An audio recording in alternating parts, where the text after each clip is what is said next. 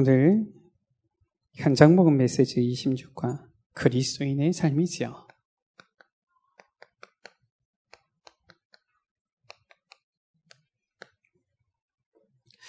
제가 중고등부 이렇게 렘넌트들 사역할 텐데요. 하루는 이 주일에 그 중고등부 부장 장로님 아들인데 헌금을 안 하는 거 있죠. 다른 애들 같았으면 제가 뭐 별로 얘기를 안 했을 텐데 그 중고등부 부장 장로님의 아들이 헌금을 안 하기에 제가 예배 이제 마치고 나서 물은 겁니다. 또 오늘 왜 헌금을 안 하냐 이렇게 물었더니 이 렘넌트가 얘기하는 것이 부모님이 헌금을 안 주셨다는 거예요. 뭐 중고등학생 때 용돈 받아서 할 수도 있지만 또 아직까지는 뭐 부모님이 주시니까 그걸로 헌금할 수도 있거든요. 그래서 물어봤어요. 왜 헌금을 안 주시더냐 이래서 물어봤더니 이 렘넌트가 얘기하는 거예요. 아, 모르겠어요. 안 주시는 거예요. 간단하죠. 그래서 물어봤습니다. 너 평소 집에 몇 시에 들어가니? 이렇게 물어봤더니 얘가 얘기하기를 11시 좀 넘어서 들어간대요. 밤. 나이는 중학교 2학년. 밤 11시 좀 넘어서 들어가면은 학원을 뺑뺑 돌다가 가겠습니까? 그 동네가 그런 동네가 아니거든요. 여기처럼 막 학구열이 그렇게 뛰어나거나 이런 동네가 아니어서 일단 11시 좀 넘어서 들어간다라고 하길래 감이 왔죠. 그래, 너 토요일 날은 학교 안 가잖아. 토요일 날 몇 시에 일어나니? 했더니 토요일 날은 한 12시쯤에 이렇게 일어난다는 거예요. 토요일 날 뭐하니? 이제 오후에 친구들 만나러 나간다는 겁니다. 이제 한 1시쯤 아니면 2시쯤 나가서 친구랑 한 10시, 10시 반까지 놀고 집에 들어오면 이제 11시 되어지는 거예요. 그래서 제가 얘기를 했습니다. 이 친구가 돈 있으면은 노래방 가고 담배 피고 이러는 렘넌트지만 그래도 렘넌트 아닙니까? 그래서 우리 그 렘넌트한테 얘기했어요. 내가 얘기할 테니까 들어보겠냐. 내 말을 들으면 너 다음 주에 11조 하게 될 거다. 그러니까 얘가 일단은 돈이 생기잖아요. 듣겠다는 겁니다. 그래서 이제 얘기를 한 거예요. 너 얘기를 들어보니까 친구들이랑 밖에서 한 10시간 정도 밖에서 노는 것 같은데 밖에서 10시간 정도 논다는 게 보통 일은 아니거든요. 노는 것 같은데 그 친구들 뭐 10시간이 아니라 12시간을 만나라. 상관없다. 대신 이렇게 해라. 뭐냐면은 아침에 일찍 일어나라. 친구랑 1시, 오후 1시에, 2시에 만나지 말고 오전에 8시에 만나라. 그때부터 놀아라. 10시간을 놀든지. 그리고 일단 집에 일찍 들어와라. 한 6시나 6시 반, 일단은 7시 전에 집에 들어와라. 그리고 나서 내 너를 안다. 너가 무슨 공부가 되겠냐. 공부 안 해도 된다. 대신 집에 들어가면 너 방, 너 책상이 있으니까 앉아가지고 책을 펴놔라. 공부 안 해도 된다. 책을 펴놔라. 일단 책을 펴놓고 공부 안 해도 되니까 딱 2시간만 앉아있어라. 책장 안 넘어가도 되니까 2시간만 앉아있어라. 그러면은 분명히 너 다음 주에 헌금하게 될 거다. 이 렘넌트가 다음 주에 헌금했을까요? 안 했을까요? 다음 주에 바로 11조 하더만요. 많은 사람들이 실은 대부분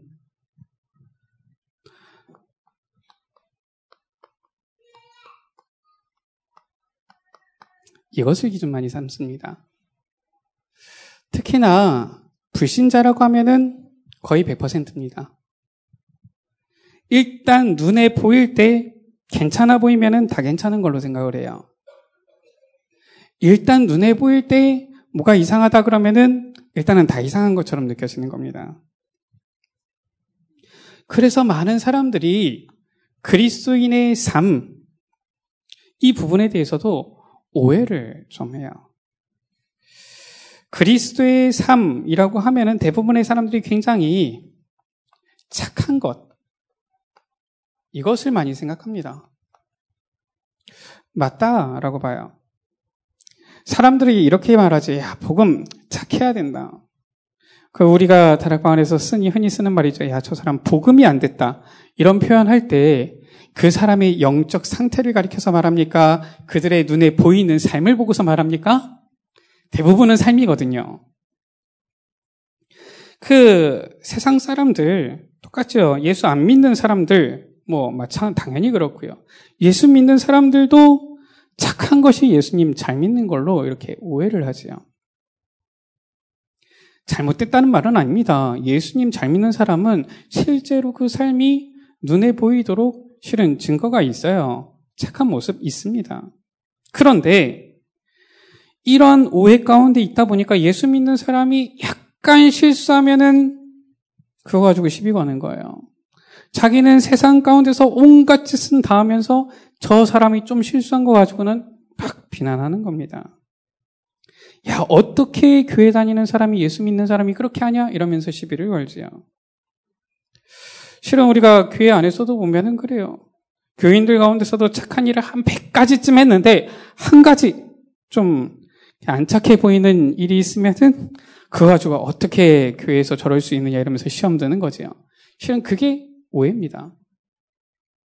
그리스도인이 당연히 증거로서 착한 모습이 나와야 되겠지만 그것이 그리스도인의 삶의 기준은 아니에요. 자, 우리가 알아야 될 것이 고린도후서 11장 14절 같은 경우 분명히 말씀하고 있죠. 사탄도 자기를 광명의 천사로 가장한다라고 했어요. 사탄이 실은 굉장히 간교하지요. 어떻게 합니까? 자기도 광명의 천사처럼 가장할 수 있어요. 눈에 보이는 게 다가 아니라는 겁니다. 어떻게 합니까? 성도들이 실패할 수밖에 없도록 자꾸 올무를 사용하지요. 정말 붙잡아야 될 복음을 붙잡아야 되는데 그게 아니라 자꾸 눈에 보이는 것만 기준 삼도록 자꾸 올무를 삼습니다. 오늘 디모데후서 2장 14절부터의 말씀 가운데 보니까 망령되고 헛된 말을 버리라 라고 했어요. 자꾸 다툼이나 유익 없는 망령되고 헛된 말로 자꾸 실패시키고요. 정욕에 빠지게 하고요. 추한 마음을 심어서 넘어지게 하고요. 어리석은 변론으로 기도를 대신하도록 만들고요. 자꾸 이렇게 넘어뜨리는 겁니다. 그래서 오늘 말씀 가운데 뭐라고 했습니까? 천하게 쓰는 그릇도 있지만 귀하게 쓰는 그릇이 있다라고 했어요. 오늘 우리 여러분들이 정말 하나님 앞에서 귀하게 쓰시는 그릇이 되어지게 되시기를 주의 이름으로 축복합니다. 우리가 어떻게 하나님께서 보실 때 귀하게 쓰는 그릇이 될 수 있겠습니까? 일단 우리의 마음 생각 속에서 착해야 된다, 안 착해야 된다 이러한 이분법을 좀 지워버리셔야 돼요. 그 눈에 보이는 게 일단 중요한 게 아니라 영적인 게 중요한 겁니다. 먼저 주 예수 그리스도께서 우리 가운데 임재하셔서 우리를 완전히 다스리도록 실은 우리 주인의 자리를 주님께 드려야 되지요. 그것을 가리켜서 뭐라고 합니까? 이겁니다. 착해야 된다, 안 착해야 된다가 아니라 내 안에 이미 하나님의 나라가 임하여 있어야 돼요. 이게 중요한 겁니다. 우리 안에 그리스도께서 내 마음의 주인 되시고 나를 다스리는 그때에 실은 눈에 보이는 것이 기준이 아니라 영적인 것이 기준이 되어지는 이때에 우리의 삶은 하나님께서 쓰시는 그런 삶이 되어지는 거예요. 그래서 바울은 갈라디아서 2장 20절 가운데 뭐라고 말씀합니까? 내가 그리스도와 함께 십자가에 못 박혀 죽었다라고 했어요. 자, 이 말은 무엇입니까? 더 이상 내 계획, 내 뜻, 내 야망, 내 주장 없다라는 거예요. 왜 그렇습니까? 죽은 자가 나의 계획 가질 수가 없어요. 죽은 자는 나의 비전, 나의 소망 품을 수가 없는 겁니다. 나의 소망, 나의 고집, 나의 주장, 나의 계획이 있는 한 그리스도께서는 그 안에, 그 마음속에 주인이 되실 수가 없는 거예요. 그러면은 신앙생활은 어떻습니까? 신앙생활은 내가 기분 좋을 때는 괜찮아요. 내가 기분이 안 좋을 때는 굉장히 불편하고 어려워집니다. 왜 그렇습니까? 내가 안 죽었으니까 내 힘으로 살아가야 되잖아요. 내 힘으로 해야 되잖아요. 그러니까 내 기분에 따라서 완전히 위아래 이렇게 되어지는 것이지요. 실은 우리가 현장에서도 우리가 실은 뭐 사람을 차별하는 것이 아니라 같이 이 복음운동 해야 되기 때문에 우리가 볼 때 어떤 것을 봐야 되느냐, 이 부분을 봐야 돼요. 정말 저 사람은 그리스도가 주인 되어졌느냐, 그리스도와 함께 십자가에 죽었느냐. 실은 그 사람은 아무런 문제 없습니다. 복음운동만 가면 돼요. 보니까 이게 조금 아직 덜 되어졌다. 그러면은 실은 붙잡고 계속 양육시키고 훈련해야 됩니다. 우리가 실은 대부분의 사람들이 예수 믿는다 그러면서도 자기 중심이에요. 내 중심으로 살아가는 겁니다. 우리는 그래도 우리만큼은 세상에 많은 사람들이 있지만 여기에 앉아 계신 여러분들만큼은 그리스도 중심으로 살아가셔야 돼요. 아멘. 이게 바로 하나님 나라입니다. 자, 우리가 그리스도와 함께 죽을 때에 이제는 그리스도와 함께 살게 되어지는 역사가 있게 되어지지요. 어떤 일이 일어납니까? 우리 안에 성령께서 임재하시게 되는 거예요. 내주하시고 역사하시는 것입니다.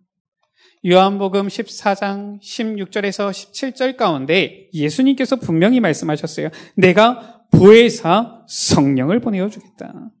요한복음 16장 7절 가운데에 예수님께서 말씀하셨습니다. 내가 가면 내가 보혜사 그를 너희에게로 보내겠다. 분명히 주님께서 말씀하셨습니다. 우리가 사는 것이 아니라 우리 안에 주의 성령께서 살아서 역사하실 때에 그때 우리의 삶은 그리스도의 삶이 되어지는 겁니다. 그리스도인의 삶이 되어지는 것이죠. 오늘 실은 우리가 본 말씀이죠. 만약에 우리가 내가 죽지 않으면 어떻게 되겠습니까? 우리가 죽지 않으면 반드시 이 육체의 일에 사로잡히게 돼 있어요. 결국은 실패할 수밖에 없는 겁니다. 고린도전서 3장 1절에서 3절 가운데 뭐라고 말씀합니까? 너희 가운데 시기와 분쟁이 있으니 이것이 시기와 분쟁이 일어나는 것이 성령의 역사가 아니라는 거예요. 육체에 속한 것이다라는 것이죠. 갈라디아서 5장 19절에서 21절 가운데에 육체의 일은 분명하다라고 했어요. 그게 무엇입니까? 곧 음행과 더러운 것과 호색과 우상숭배와 주술과 원수 맺는 것과 분쟁과 시기와 분냉과 당짓는 것과 분열함과 이단과 투기와 술 취함과 방탕함과 또 그와 같은 것들이라. 그러면서 뭐라고 말씀합니까?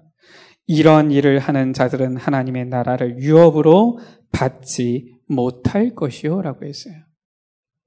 자꾸 육체에 사로잡혀서 실패하게 되어지는 것이지요. 자, 그렇지 않으면, 그래서 우리가 실은 내가 살면은 이렇게 되어지는데 내가 이제는 그리스도와 함께 죽으면은 어떤 일이 생기겠습니까? 우리 안에 성령께서 역사하시는데 고린도전서 2장 14절에서 16절 말씀이죠. 하나님께서 신령한 지혜를 주신다라고 했어요. 갈라디아서 5장 22절에서 23절 말씀이지요. 성령의 열매를 주시지요. 성령의 열매가 무엇입니까? 우리 여러분들이 잘 아시지요. 사랑과 희락과 화평과 오래 참음과 자비와 양성과 충성과 온유와 절제니 이 같은 것은 금지할 법이 없다라고 말씀했어요. 이 안에 있으니까 바울은 뭐라고 고백합니까? 빌립보서 4장 14절 가운데 13절 가운데에 내게 능력 주시는 자 안에서 내가 모든 것을 할 수 있느니라. 하나님께서 우리 안에 주인이 되시고 우리 안에 거하실 때 이런 일들이 일어나는데 실은 어떻게 보면 눈에 보이는 것과는 좀 다를 수 있습니다. 빌립보서 4장 13절의 이 말씀을 바울이 고백할 때에 굉장히 이 경치 좋은 곳에서 편안하게 음식을 먹으면서 지금 고백한 게 아니에요. 지금 로마의 저 감옥 속에 있으면서 고백한 거지요. 내가 감옥 속에 있으면서 가난에 처할 줄도 알고 풍부에 처할 줄도 안다. 내가 궁핍이나 혹은 풍부에나 일체의 비결을 배웠다. 고백하는 겁니다. 무슨 말입니까? 나는 감옥에 있어도 좋고 감옥 밖에 있어도 좋고 나는 배가 고파도 괜찮고 배가 불러도 괜찮고 왜 그렇습니까? 내게 능력 주시는 자 안에서 내가 모든 것을 할 수 있느니라. 아멘. 꼭 사람들이 나를 칭찬해주고 알아줘야 됩니까? 환란이 와도 상관이 없고 왜 그렇습니까? 나는 죽었기 때문에 내 안에 그리스도께서 사시기 때문에 내가 사는 게 아니다라는 거예요. 그러면서 바울이 고백했지요. 나는 감옥에 갇힌 것 이것 때문에 기쁘다. 나는 사로잡힌 이것 때문에 기쁘다. 왜냐? 복음이 증거되기 때문에. 내가 사나 죽으나 그리스도만 총기되기를 원한다. 이 바울의 고백이에요. 실은 우리는 어떻게 하면은 눈에 보이게 좀 잘할까, 잘 살까, 잘 괜찮게 되어질까, 좀 내 생각대로 잘 이루어질까 이것을 생각하는데 정말 하나님의 나라를 누리는 사람은 어떻습니까? 나의 상황, 나의 기분, 나의 주장대로 사는 것이 아니에요. 주의 일을 위하여서 나아가는 것이지요. 자, 그렇다라면은 하나님 나라, 그리스도가 주인 되어진 그 삶, 그러면은 나는 전혀 없어지면은 나는 아무 계획, 아무 꿈, 아무 소망, 아무런 목표 없이 살아가라는 것입니까? 이렇게 질문할 수 있죠. 그게 아닙니다. 하나님 나라를 누리는 자의 목표가 있어요. 그것이 바로 무엇입니까? 모세가 저 광야에서 떨기나무가 다는 그 호렙산 그곳에서 무엇을? 하나님의 목표를 발견한 겁니다.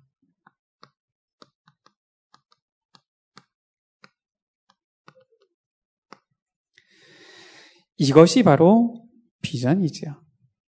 하나님의 음성이 들려오는데 그 말씀 속에서 붙잡는 비전.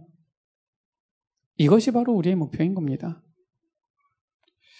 우리가 일을 하거나 무언가를 진행할 때 이것이 정말 하나님께서 원하시는 것인가? 정말 하나님께서 내게 주신 것이 맞는가? 이거 확인하면 되는 거예요. 무조건 우리가 열심히 수고하고 노력하면서 뛰어다니면서 일하는 것, 그것이 잘하는 것이 아니라 정말 하나님께서 내게 주시는 그 일이 맞는지 그것을 확인해야 되는 겁니다. 우리가 많은 것을 하는 것이 중요한 게 아니라 하나님께서 주시는 것, 하나님께서 원하시는 것, 그것을 해야 돼요. 모세가 나이 80세 돼가지고 심심해가지고 이제 나이 80이나 먹었으니까 뭐 가면 죽으면 죽지 하고서 그냥 간 게 아닙니다. 하나님께서 분명히 말씀하셨어요. 너는 내 백성을 데리고 이제는 출애굽해라. 말씀하신 겁니다. 우리가 하나님의 목표, 이것을 발견해야 돼요. 이것을 발견하면은 실은 우리가 광야를 지나가는 것 같아도 반드시 가나안 땅을 정복하게 되어지고 승리하게 되어져 있죠. 저 바롱 앞에 서서 어려움을 당하는 것 같지만 반드시 하나님께서 주시는 그 능력으로 말미암아 출애굽의 이 승리를 누리게 되어지는 것입니다. 하나님께서 원하시는 일이 아니다 그러면은 우리가 생각할 때 잘 되는 것 같아도 나중에 무너짐이 더 심하게 되어지는 겁니다. 사도 바울은 제1차, 2차, 3차 선교여행을 다니고 저 로마까지 가게 되어졌지요. 그냥 시간이 많이 남아서 다닌 게 아니에요. 이 바울이 다메섹을 향하여 가는 그 다메섹 도상에서 하늘에서 비치는 그 빛을 보면서 그 가운데서 음성을 들은 겁니다. 너는 이방을 위하여 택한 나의 그릇이다. 분명히 받았어요. 무엇입니까? 저 왕 앞에 이방인들 앞에 복음을 전하게 되어질 것이다. 이 확실한 비전을 붙잡고서 바울이 나간 거예요. 그러니까 풍랑이 와도 상관없습니다. 돌에 맞아도 상관이 없어요. 왜 그렇습니까? 이 비전을 붙잡고 나갔으니까요.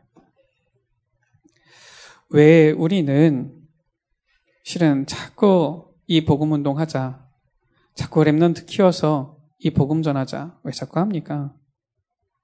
이것은 뭐 질문할 필요도 없어요. 복음을 이 지역에 전해서 지역을 복음화하고 민족을 복음화시키고 세계부를 복음화하는 것은 물어볼 필요도 없이 제일의 첫 번째 하나님께서 원하시는 그 사명이에요. 그래서 우리는 생명 걸고 복음 전해야 되는 겁니다. 정말로 내가 일하는 것, 내가 하는 모든 것들 하나님의 목표에 맞는지 확인해 봐야 되지요. 그래야지 하나님께서 역사하시는 것을 체험하게 되는 거예요. 누가 성경 속에 보니까 브리스길라 아굴라가 그런 사람이었어요. 자신의 삶과 자신의 업, 전문성을 전부 다 전도 선교에 맞춘 겁니다. 루디아가 그런 사람이었지요. 자신의 모든 삶에 대한 이 목표를 복음, 전도, 선교에 맞춘 거예요.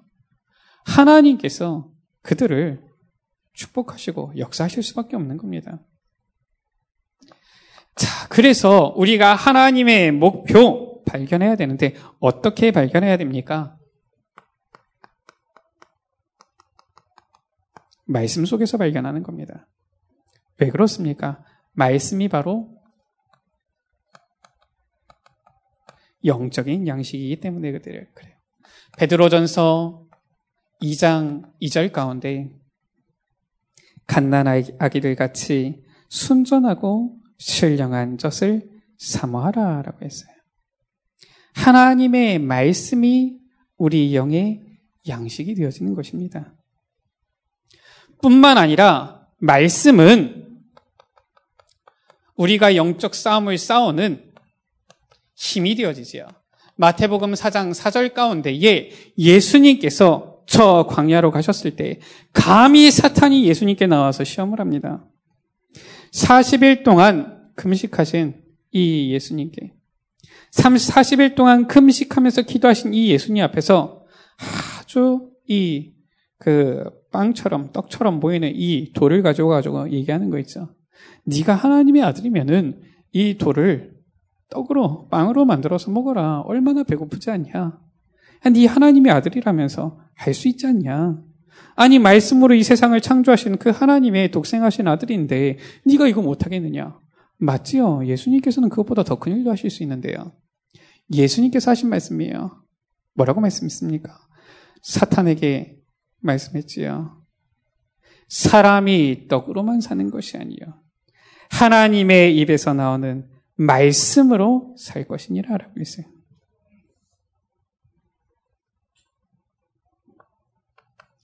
하나님의 말씀은 우리를 복된 길로 인도하지요. 시편 1편 1절에서 2절의 말씀에 복 있는 사람은 여호와의 말씀을 즐거워하여 주야로 그 말씀을 묵상하는 자로다라고 했어요. 하나님의 말씀을 묵상할 때 하나님의 말씀이 그 마음속에 생각 속에서 살아서 역사하여 우리를 복된 길로, 어떤 복된 길입니까? 하나님께서 기뻐하시는, 하나님께서 축복하시는 그 길로 인도하시는 것이지요. 그래서 우리 여러분들 말씀을 받을 때 귀하게 받아야 됩니다. 또 말씀을 전하실 때 귀하게 전하셔야 돼요. 그리고 또 말씀을 들을 때에 그 말씀 주시는 분을 또 귀하게 여길 수 있어야 됩니다. 실은 우리가 말씀을 그냥 받는 것이 아니라 하나님께서 귀한 이러한 말씀의 선지자들을 세워서 전달하시는 것이기 때문에 우리가 이 말씀을 귀하게 여길 수 있어야 돼요. 그 말씀을 가지고 이제는 기도 속으로 들어가는 겁니다.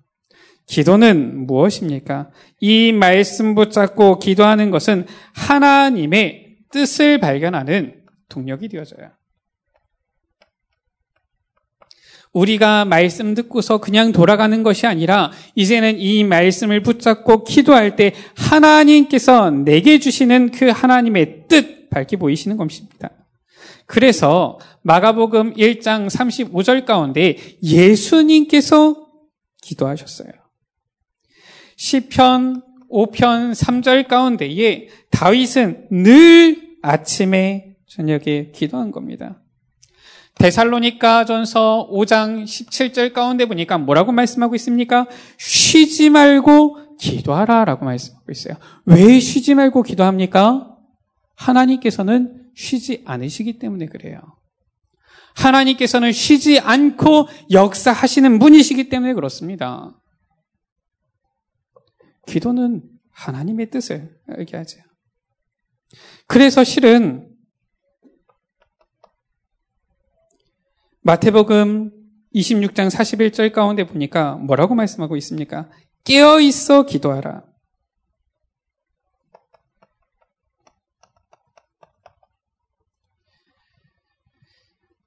기도를 놓칠 때에 신앙생활을 놓치게 실패하게 되어진다는 것이지요.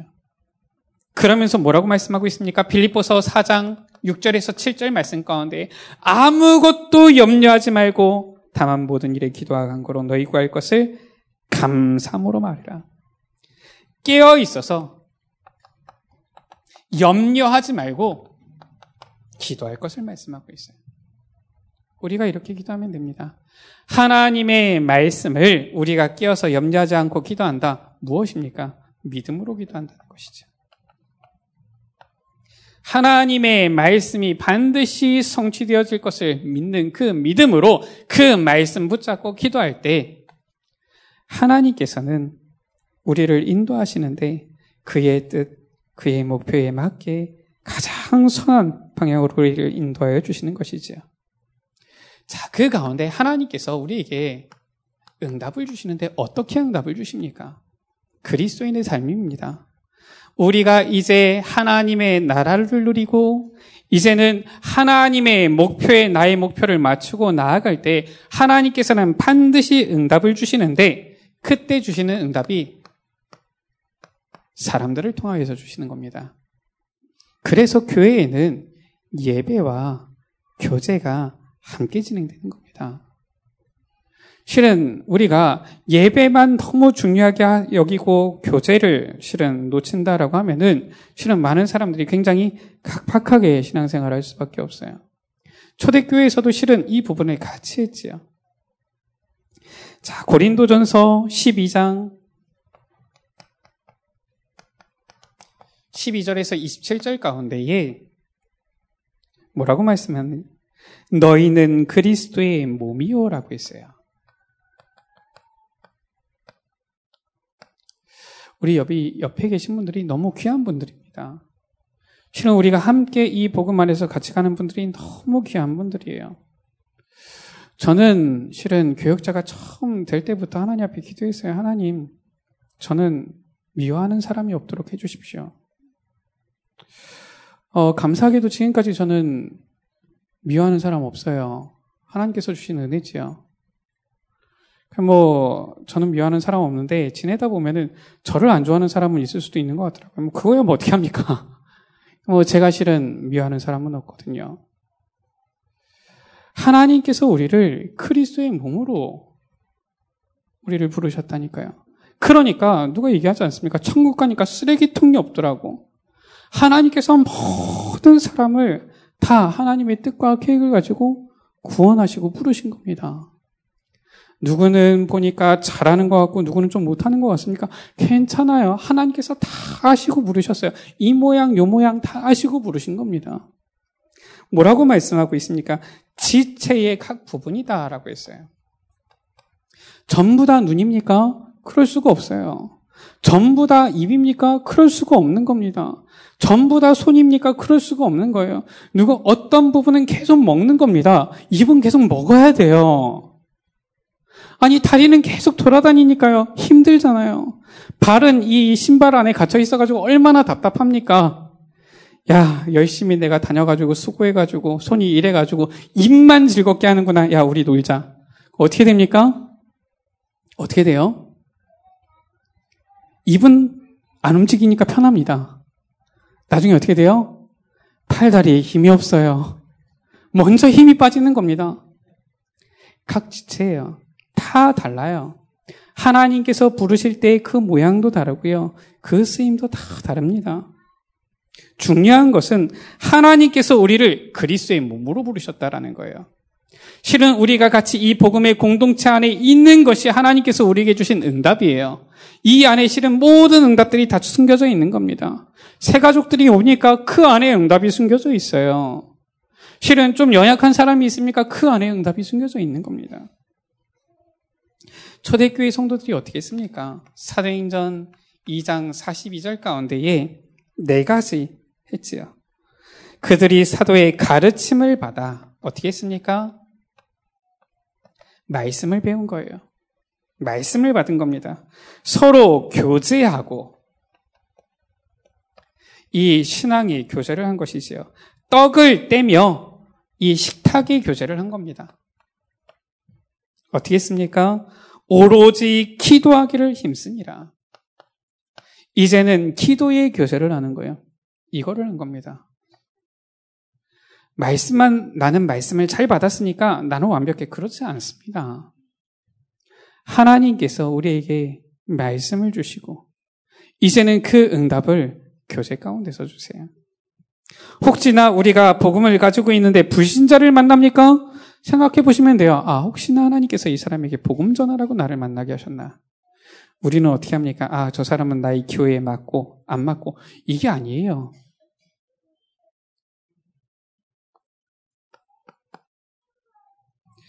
자, 이제 우리가 응답을 받으면은 그리스도인의 삶입니다. 하나님께서 우리에게 나타나셔서 역사 응답하신 것을 실은 증거하는 것이지요. 그것이 바로 전도입니다.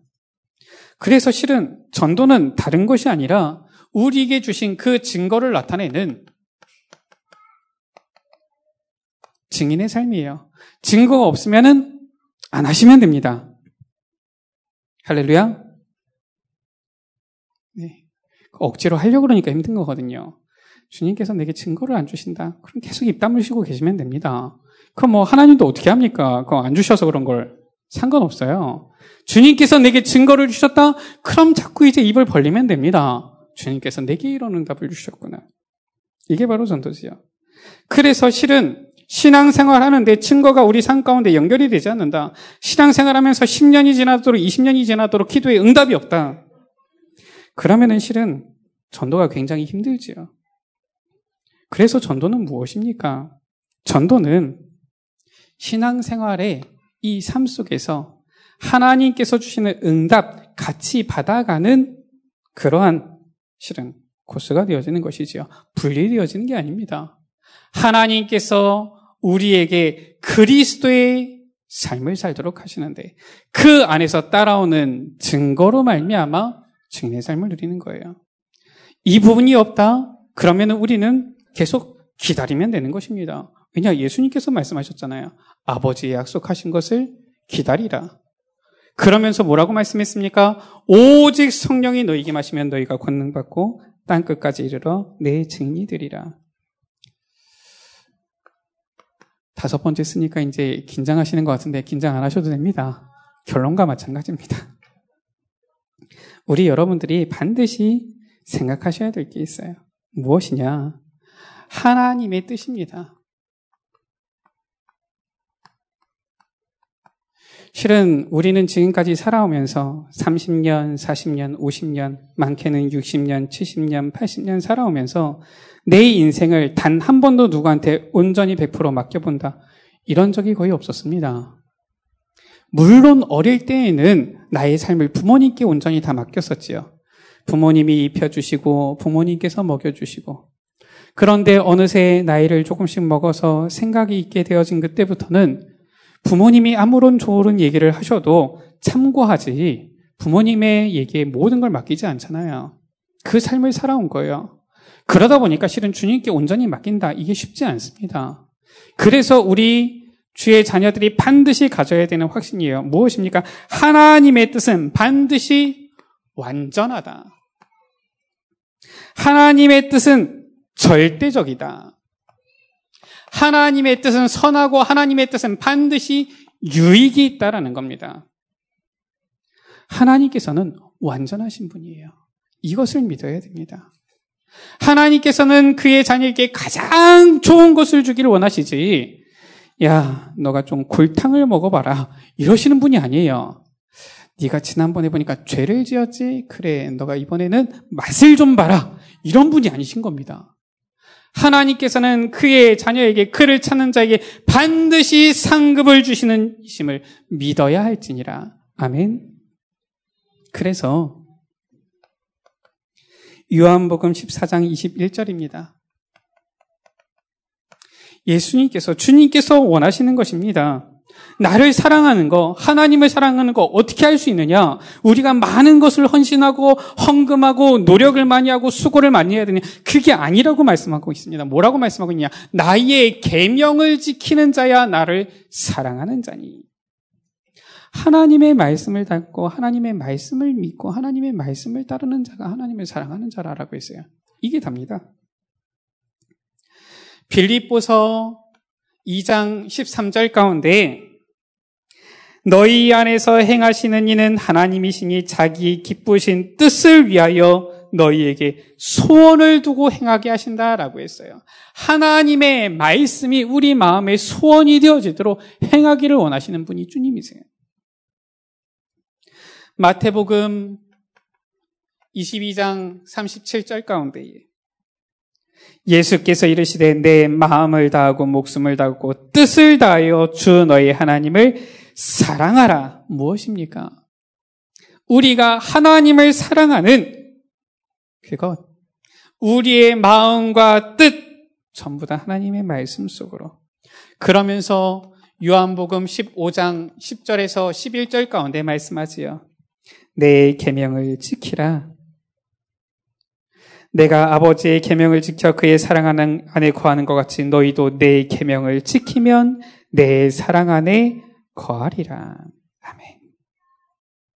우리가 주의 말씀을 지킬 때, 주의 계명 안에 거할 때에 우리가 주님을 사랑하는 것이고요. 그때에 하나님께서는 우리 안에서 그 말씀이 살아서 역사하시는 것입니다. 말씀을 마칩니다.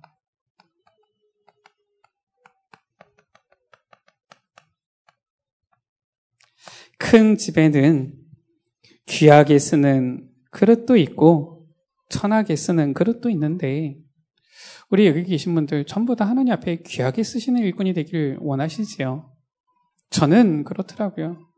저는 배경도 없고 잘난 것도 전혀 없고 성격도 그렇게 좋은 것도 아닌데 사람들 앞에서는 실은 어떻게 보면 인정받을 수 있는 것이 없는데 하나님 앞에서는 인정받고 싶고 하나님 앞에서는 귀하게 쓰임받고 싶더라고요. 제 소원이.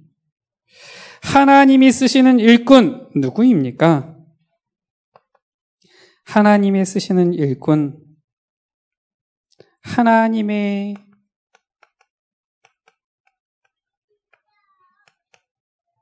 계획에 나를 맞추는 자예요. 그 사람은 복잡하지 않습니다. 단순해요. 그 사람은 여러 가지 머리 굴리지 않습니다. 깨끗합니다. 그 사람은 자기 계획 중요하지 않아요. 하나님의 계획이라고 하면은 순종하는 사람. 왜냐? 나는 그리스도와 함께 십자가에 죽었고 그리스도께서 내 안에 사시기 때문에. 굉장히 겸손하면서도 정직하고 담대하고 힘이 있게 되어지지요. 우리가 오늘 이 말씀을 붙잡는 중에 정말로 하나님의 계획을 발견해야 되겠고요. 정말로 하나님께서 원하시는 것을 우리가 붙잡아야 되겠습니다. 정말로 나는 그리스도와 함께 죽었습니다. 그러나 내 안에 그리스도께서 나의 주인이 되어주셔서 역사하여 주옵소서. 그리스도인의 삶을 누리게 되시는 우리 여러분들 되시기를 주의 이름으로 축복합니다. 기도하시겠습니다. 하나님 감사합니다. 우리가 누구간데 우리를 사랑하여 주시고 구원하여 주셔서 주의 자녀를 삼아 주셨습니까? 우리는 본래 창세기 3장에 저 저주와 재앙과 죄 가운데 거하여서 하나님을 배반하고 하나님을 떠났던 자들인데 선한 것은 하나도 있지 아니하고 멸망당할 것들로 가득 찼던 우리인데 우리를 사랑하사 구원하여 주시고 주의 자녀 삼아 주셨사오니 정말로 우리가 하나님께서 주시는 은혜로 말미암아 그리스도인의 삶을 누리도록 축복하여 주옵소서. 나의 힘이 아니라 나는 그리스도와 함께 십자가에 죽고 내 안에 사시는 예수 그리스도의 그 은혜와 능력으로 말미암아 하나님을 기쁘시게 하나님을 영화롭게 하는 그리스도의 인들이 되어지도록 주님 축복하여 주옵소서. 우리 모든 참사랑 가족들이 가정 속에서 삶 속에서 현장 속에서 그리스도인의 삶을 누리며 응답을 받으며 주님께서 주신 그 증거로 말미암아 증인의 삶, 전도자의 삶을 사는 주의 자녀들 되게 하여 주옵소서. 예수 그리스도의 이름으로 기도드립니다.